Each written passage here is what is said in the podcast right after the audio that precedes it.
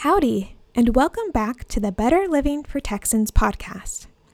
In a recent episode, we learned a few key tips to growing a successful vegetable garden.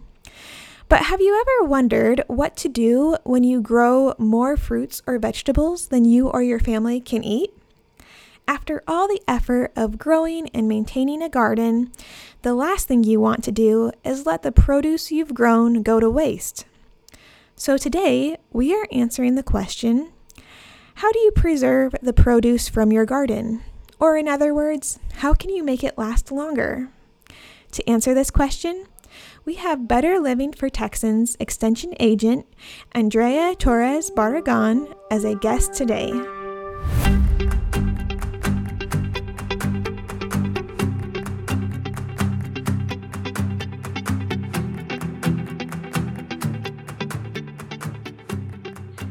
Hi, Andrea. Thank you for being on the Better Living for Texans podcast today. Before we get started into the topic, will you give an introduction of your role with the Better Living for Texans program? Hi, Hannah. Good morning. Yes, um, I'm the BLT Extension Agent in Hidalgo County. Uh, we are located in the deep South Texas area, the mm-hmm. Rio Grande Valley. So um, my focus is on gardening. So I teach all the gardening programs for adults and for kids. Awesome. And I, am sure with the warm climate, you're probably busy all year round with gardens. yeah, yeah. Well, so today I, I wanted to talk to you about uh, preserving the food from the garden. So, or in other words, keeping those fruits and vegetables we grow last longer. Um, and so to but to start out, the first question I have for you is what what are the benefits of preserving the the food we grow in our gardens? Why why should someone learn how to do that? Yeah, that's a really good question. You know, um, in general, when we to, when we talk about food preservation, we mean saving your food from spoilage.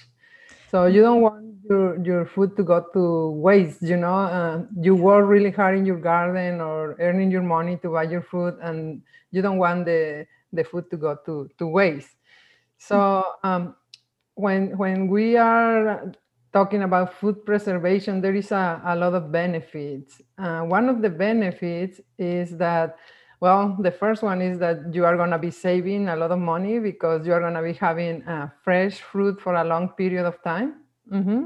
Yeah. Uh, also, uh, if you don't have a garden, you can buy fruits and vegetables from the season. Uh, usually, they are cheaper and they are going to be fresh and then you can preserve them the same for, for a long period of time so uh, that's another uh, good benefit and um, the last one that I think right now is that, well, sometimes when you go to the store to buy fruits and vegetables, um, you can either buy it fresh or already preserved, you know, canned or uh, jams, jellies, all those things. Yeah, frozen. Yeah. Mm-hmm.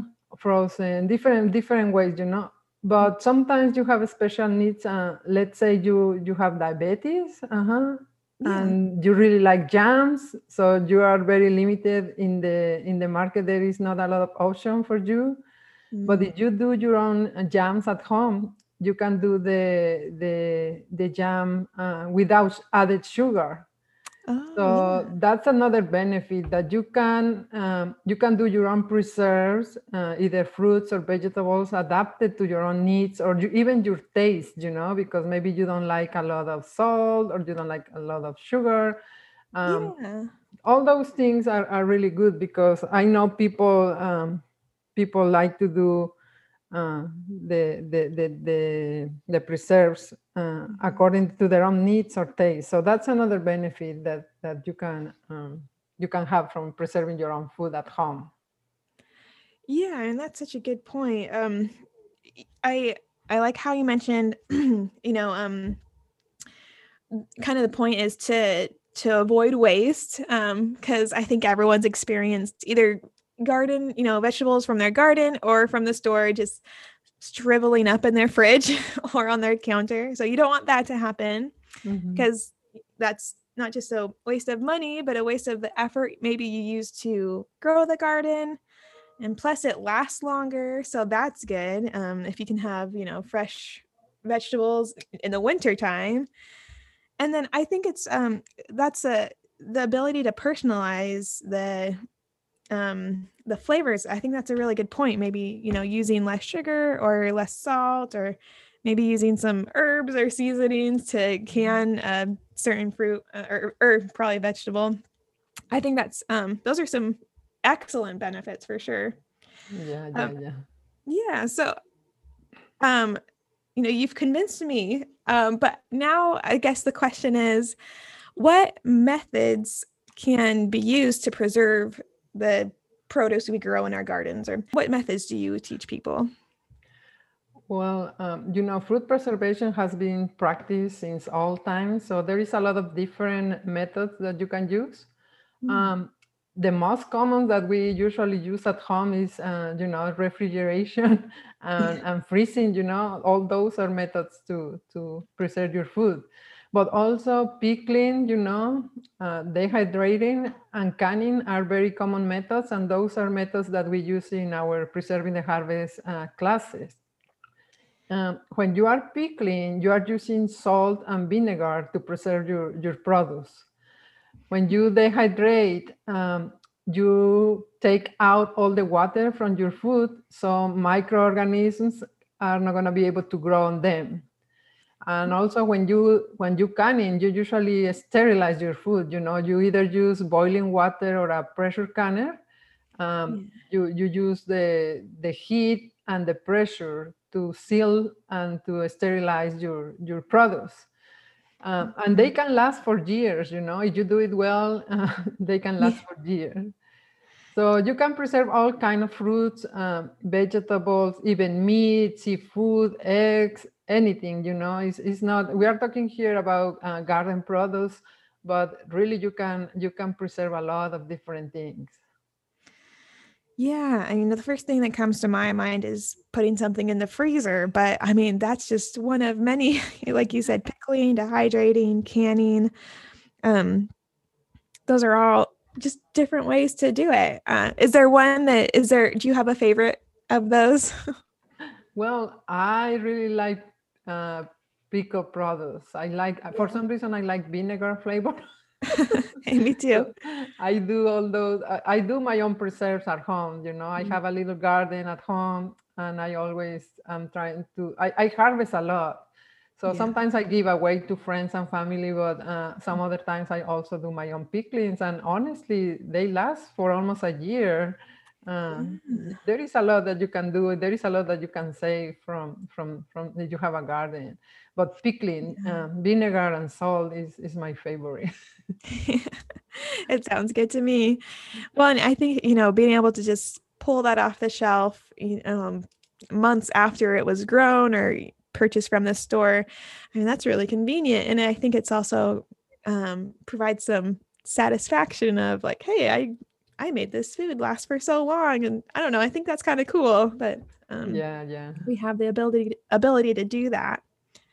Yes. Um, so uh, and you sort, I think you kind of alluded to it, but I also wanted to talk to you about um, food safety and how to practice good food safety when you're preserving produce um, from the garden, or you know maybe just from something you bought at the store.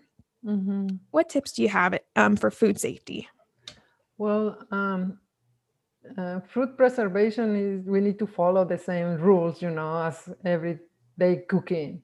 Um, we need to be a little bit more careful, uh, as always, to start with a um, very clean area. You know, you can even sanitize it. You you know, right now with the pandemic, we already know how to use uh, different products to to different products like vinegar or bleach to sanitize our our kitchen or everything you know at home so that's a good idea to to start with a very clean area um, even better if you sanitize it um, of course, your kitchen tools, all of them need to be very clean. Uh, if possible, also sanitize it because you know your goal is to preserve your your food for from for longer periods of time. So you don't want to contaminate your food with your tools or, or with your area that you are working with. So yeah. um, we always recommend, uh, especially from pickling, to use uh, plastic or silicone or wood uh, tools in the kitchen because uh, metal can react with the vinegar, you know. Mm. But um, all the utensils needs to be need to be clean, of course. And also because we are, especially when you are doing canning and pickling, you are gonna be using the boiling water or pressure canner so mm-hmm. those things are going to be really, really hot. oh, yeah. So you need to be very cautious um, when handling the jars and putting inside of the mm-hmm. water or taking them out. Um, those are precautions that you need to have. And you can buy, you know, they sell the little kits for canning. They have like the special uh, jar, jar lifter or lid lifter and different tools that you can use for canning and you can buy the little kits they are not very expensive but um, it's very important because as i said before uh, your goal is to make your food way long for excuse me um, last for long and yeah. you don't want to contaminate it uh, in your own kitchen you know yeah right what a bummer that would be yeah put all that work into it and then you know maybe it's you know moldy or stinky or something yeah, when you open yeah. it up. yeah, um, certainly. So yeah, so sanitize um, your area and your tools. Uh, I think you gave some good tips about like um, what kind of material to use. Um, that's you know that's good information to have, and um, certainly uh, being careful with those hot those hot items. Um, that's something that I can think of when I picture people um, canning or using a pressure cooker or those pressure cookers to um, do this preservation. It just seems like you know it's you know boiling so you got to be really careful. Yeah. But yeah yeah excellent.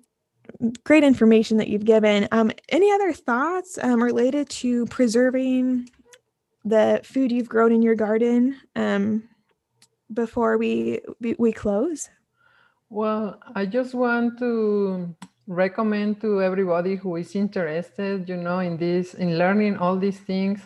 Um, we have uh, our class that is called Preserving the Harvest, you know. Uh, also, everything is based uh, from the National Center for Home Food Preservation. I always use all my recipes from the National Center for Home Food Preservation. Um, you can go there. There is a lot of handouts with bunch tons of recipes, you know, uh, how to do canning, how to do this, how to do that. It's, it's very important if you are interested in these things, or you can uh, get a lot of very good information from the National Center for Home Food Preservation.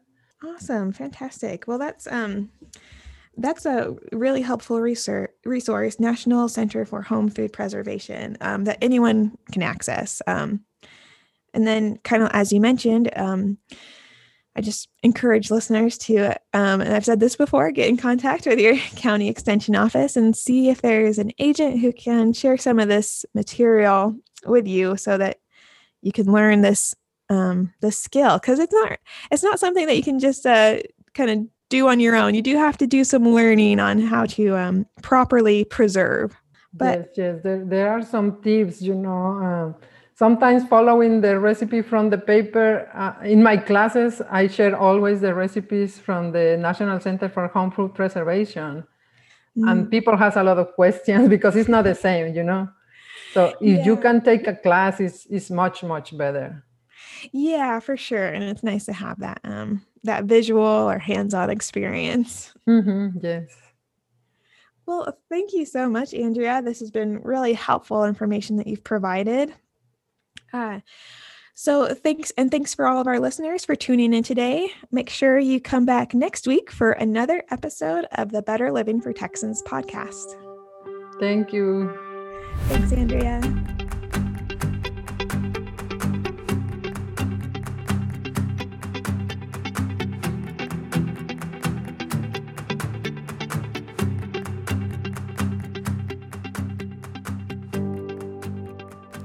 that wraps it up for today's episode check us out on facebook.com slash better living for texans and on instagram and twitter at better texans we will see you next week.